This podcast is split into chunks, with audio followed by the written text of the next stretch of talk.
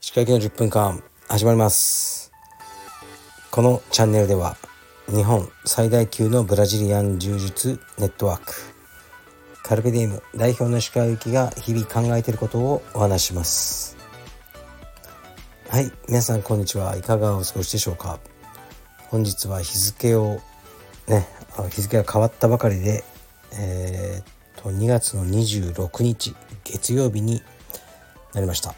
まあ、でも日曜の夜ですね。今12時を回ったところです。3連休だったんですが皆さんどんなね3連休を過ごされたかなって思いますけど僕は普段と変わらず息子とトレーニングをしたり、まあ、家で味噌汁作ったりそんな感じでしたね。で昨日の夜は本当に久々に人と食事をしに渋谷まで行ってきました。で渋谷まで電車で行ったんですけどまあ普段はね息子とレスリングで電車に乗ることはあるんですが一人で電車に乗ることがないんでしんどかったですね。清澄白河から渋谷まで20分ぐらいなんですけどいやもうなんか電車ってしんどいなって。まあ満員で座れなかったっていうのもあってしんどいなってまあ思いましたね。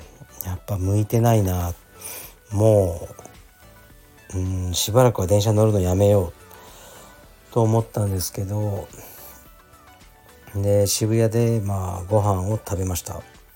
で2人ね同席した人がいたんですがまあ何て言うんだろう後輩のようなね若者若者といってももうねあの 40とかなってるのかもしれないですけど僕からするとねこう後輩なんでね若い若いと思っちゃうんですけど2人ともねビジネスですごくしっかり成功してて社会地社会的な地位もある人たちでうーんまあすごいですね。なんか刺激をもらうとかはないんですけど話してて。まあ嬉しいな彼らがどんどんうんまあ大人になっていくというかねすごい経営者になっていく。まあ僕なんかより全然もう会社の規模とかも大きいんですけど彼らの会社は。すごいなと思って彼らの何て言うんだろう成長というかね、まあ、成長って上から目線になっちゃうけど彼らがすごい、ね、出世というかねすごいうん、まあ、成功していくのをはためで見て楽しんでるって感じですね。でまあ1年に1回ぐらい会って話してあの経過報告をし合うってそういう回ですね。楽しかったです。で今日は息子を連れて早稲田大学に行ってきました。早稲田大学には早稲田クラブというレスリングチームがあり非常にね大きなレスリングチームで、えー、子供さんもいっぱいいます。早稲田クラブですね名前は。そこに出稽古をで行かせてねいただくことがたまにあるんですけど今日も行ってきました。練習時間は午後2時半から、えー、5時半の3時間ですね。まあ長めですけど、あのー、しっかりと今日も練習させてもらいました。まあ基本ねすごく基本を大事にされているスクールなので生徒さんみんなしっかり、あの技ができてるって感じですね。でまあ今日ねうちの息子も頑張ってトレーニングあとスパーリングをしてましたもうね寒いし雨降ってるしね乗り換えもあるしまた電車だしってねすごく面倒なんですけどね。駅からも結構歩くし。なんですけど行ってみてるとやっぱ楽しいんですよね。うん。すごくね学びがたくさんありましたね。で僕の3連休は一応終わりました。また明日からまあ普段通りの変わらぬ生活が待ってるって感じですね。まあでもねもう変わらない生活がいいですね。僕はあまりもう今ね何か新しいこととか刺激とかは求めてなくて今まあ、回復期かもしれないですね。1年ぐらいずっと、まあ、肉体的精神的に体調が悪くてでやっと、まあ、少し治ってきて睡眠時間も取れるようになり今は緩やかに回復してる、まあ、そんな時期かなと思ってますね。はい。ではレターに参ります。言います。これあまりね面白くない読んでても面白くないレターかもしれないですけど、まあ、一応聞かれたからにはお答えします。鹿先生こんにちは。いつも楽しく拝聴しております。東方地方のカルペディエムに通う40代おじさん充実家です。本日はフレグランスについて質問したくレターしました。以前から妻に加齢臭がしてきたら容赦なく言ってくれと伝えていたのですが先日ついにその時が来てしまいました。シャンプーやボディーソープ洗濯洗剤にも気をつけているつもりですが香水やボディスプレーにも挑戦したいと思っています。とはいえ香りがきついと柔術の練習で組んだ相手の方に申し訳ないので嫌味のない香りの選び方および香水のつけ方。もし可能なら石川先生おすすめの香水やボディスプレー。こちらをご教授いただけないでしょうか。今更モテたいとは思いませんが道場には若い女性もいるのでせめて不快に思われないように気をつけたいです。またカルペディウムオンラインストアでフレグランス系商品販売の予定もあればぜひ知りたいです。よろしくお願いします。ということです。なるほどね。香りね。うんまあ僕も詳しくないんですが一応気をつけてはいます。で香水はやっぱきついと思うんですよねつけると。ですからまああのー、なんだろう僕が使ってるのはえー、っとねもう大学の頃からずっとこれだけを使ってるんですけどブルガリのプールオムオードトワレというのを使ってます。はい。オードトワレというのはえー、っとねなんだろうオードパルファムとかいろいろあるんですよ。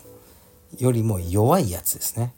だから香りの持続時間が34時間のやつですがオーデトワレという種類だと思うんですがそれのブルガリのやつを使ってますね。でこれは甘めの香りで女性でも使ってる人いると思います。でも一応男性用ですね。まあ僕はただ好きで使ってるだけでうーんこれが加齢臭をカバーするものかどうかは分かんないですね。でもう練習前にはあんまりつけないです。やっぱ強いと思うので。で練習前は、え、イソップのボディスプレーを使うことが多いです。イソップのボディスプレーには2種類あってノーマルタイプとえー、っとなんだっけ。えー、っとハーブタイプってあります。僕はハーブタイプを主に使ってます。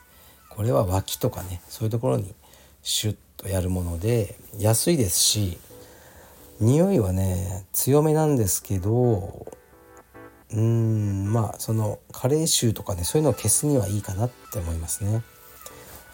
あと香りで言えばえー、っとねサボンっていうありますよね。ああいうそういうあの石鹸とか売ってる。サボンっていうところのファブリックミストジェントルマンっていうのがあります。スプレーですね。これをシュッと服にかけたりあのなんだっけな。あのハンドタオルとかね。えー、っと枕カバーにかけたりしています。これもなかなかいい香りです。で部屋にはポプリを置いてます。これも何度か言ってますけどサンタマリア・ノベラっていうやつのポプリですね。を置いててこれは数ヶ月に1回交換するタイプで車にも置いてて、まあ、僕はもうね完全に麻痺してるんですけど車を誰かに預けるたびにほぼ100%車すごいいい香りしますね。って言われます。だから多分いい香りなんだと思うし僕が着てる服全てについてると思うんですよね多分服の香りが。そういうのも加齢臭を妨げるあの予防する効果があるかもしれないですね。洋服屋さんとか行くと独特の香りあってでその服を家に買って帰るとその匂いというか香りがついてるってなりますよね。そういう感じだと思います。あとは何だろう香り系で言うとうーんあいただいたルームフレグランスをたまに使ってますね。これはアパレルブランドのビズビムのものですね。のえー、っとまあルームフレグランスですね。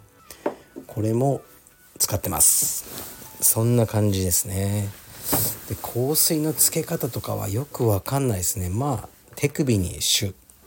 でついたやつを首元にこすりつける。そんな感じでいいんじゃないですかね。